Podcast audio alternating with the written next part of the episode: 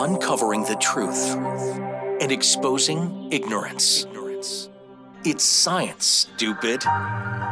With your hosts, Merrill and Scott.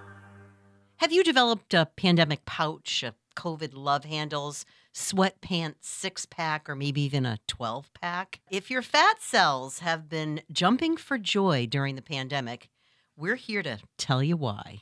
It's very interesting. Fat tissue, a lot of people don't really appreciate adipocytes. I'm sure you're one of those people. Adipocytes? Adipocytes, That's a fancy word for fat. fat cells. There's a couple of different kinds of fat cells, and they have colors. They come in colors. There's brown adipocytes, and there's beige adipocytes, and then there's white adipocytes. And out of those, the ones that people think of typically as fat, that's the white stuff. The brown adipose cells actually play a really important role in thermoregulation, which is they only appear in mammals, which are warm blooded animals. They help you keep your body warm. They're located around uh, major areas of blood circulation. So they are packed with mitochondria, which are the little factories of your cells, and they, they help keep you warm when it's really cold outside, which it is right now. So some of us have some padding where maybe we don't want it. And I'm assuming that those are the white ones and they have nothing to do with keeping us warm, but everything to do with us wearing s- sweatpants.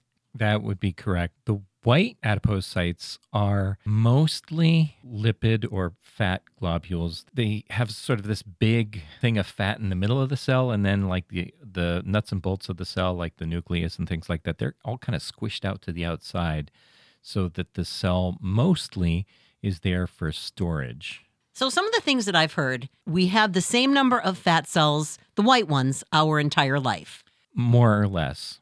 Most of the way we get fatter, if you will, the adipocytes that we already have can basically plump up to about four times their normal size, you know, to give your body a little leeway. You know, in times of plenty, you get more fat stored away in those same cells rather than having to make all new fat cells to, to store stuff. So now we see the commercials about cool sculpting and about liposuction. What's that all about? Good question. Those are two very different things. Liposuction, I'll talk about first. Liposuction is kind of when they go in and they vacuum out the fat cells from areas of your body. It's a little odd because, you know, really fat is kind of dispersed around your body. I mean, yeah, you have fatty areas, but the fat cells are in amongst all your other cells because you need to store energy in lots of different parts of your body. But I mean, there's obviously good targets and there's, you know, places that are a little tougher to go after. When they're going to suck my like fat cells out of my tummy or, you know, my love handles or my bum or my arms or wherever it is you want them sucked out.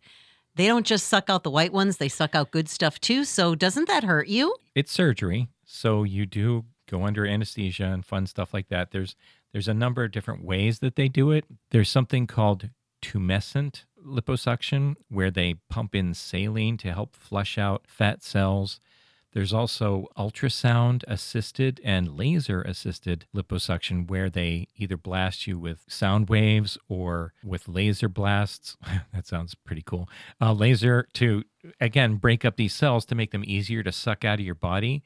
It is major surgery and it will, you know, help you lose weight because you're literally sucking, you know, fat and some other tissue out of your body at the time. It's typically not good if you're more than say 30% over your ideal weight it's probably not going to help much and a lot of people have probably talked about this is that if your skin is say a little older and a little less elastic you're going to have some weird looking gross droopy skin and so you'll probably have to have additional plastic surgery afterwards if that's where you're headed So you suck all the fat cells out of the tummy, and then you have a droopy tummy, which isn't a fat tummy, but it's droopy. So then you need surgery. So why wouldn't you just have a tummy tuck? Well, you certainly can. But again, getting rid of some of that fat in the first place that sort of stretched your tummy out to begin with, that's, I guess, the idea behind the whole thing. And it, and it will reduce your, your body weight because it literally does suck stuff out of you versus the cool sculpting. Cool sculpting is like freezing them and then peeing them out. That's kind of how I understand it in a very basic, non scientific way. Yeah, it's not quite that easy. So technically, it's called cryolipolysis. And based on the theory, at least, that fat freezes before other healthy tissues in your body. So when they cool areas of your body down, the fat cells die and, you know, sort of fall apart. So the expectation is that your body sort of goes in, your immune system kind of cleans everything up. You don't lose weight right away.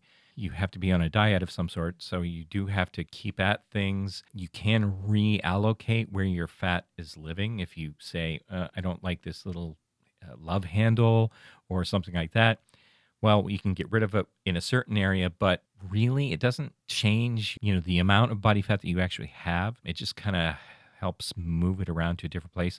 It's highly likely that the fats released from those dead cells might get sucked up into your other fat cells, which, as I mentioned, can can plump up to like four times their normal size to store things away for a rainy day.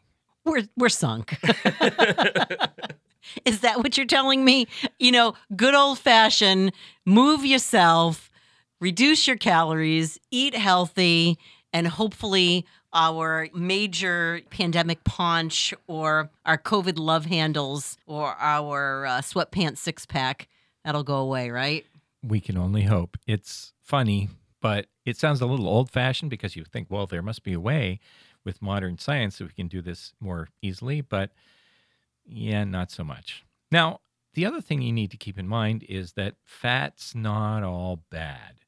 Fat cells do a lot for us. Um, they're there for in the first place because humans sort of evolved in times where there were, you know, there were times of of plenty and times of less. So, you know, it does give you the opportunity to kind of keep stuff on your body. You know, if there's a good harvest and then not so much if there's a bad time. You know, fat cells are also really important for storing important nutrients like some of the fat soluble vitamins like vitamin A and vitamin E. Those things get stored away in those cells and, and cholesterol. Cholesterol is not all bad. It's a building block for important hormones. And that's the other thing that adipocytes do is they play a major role in your hormonal system, particularly sex hormones and things like that. And again, when you think about it, if, say, for instance, maybe there's a lot of food in the harvest and people are putting on a little fat and they're looking a little, I don't know, curvy and maybe, you know, it's a sexy. Yeah, sexy. so it's not a bad time to think about, well, maybe if we procreate now, it's a good time to bring babies into the world. I, I know I've grossly oversimplified that, but it is part of how things are regulated in your body and and uh, you know you have adipocytes to thank for that. So embrace the adipocytes.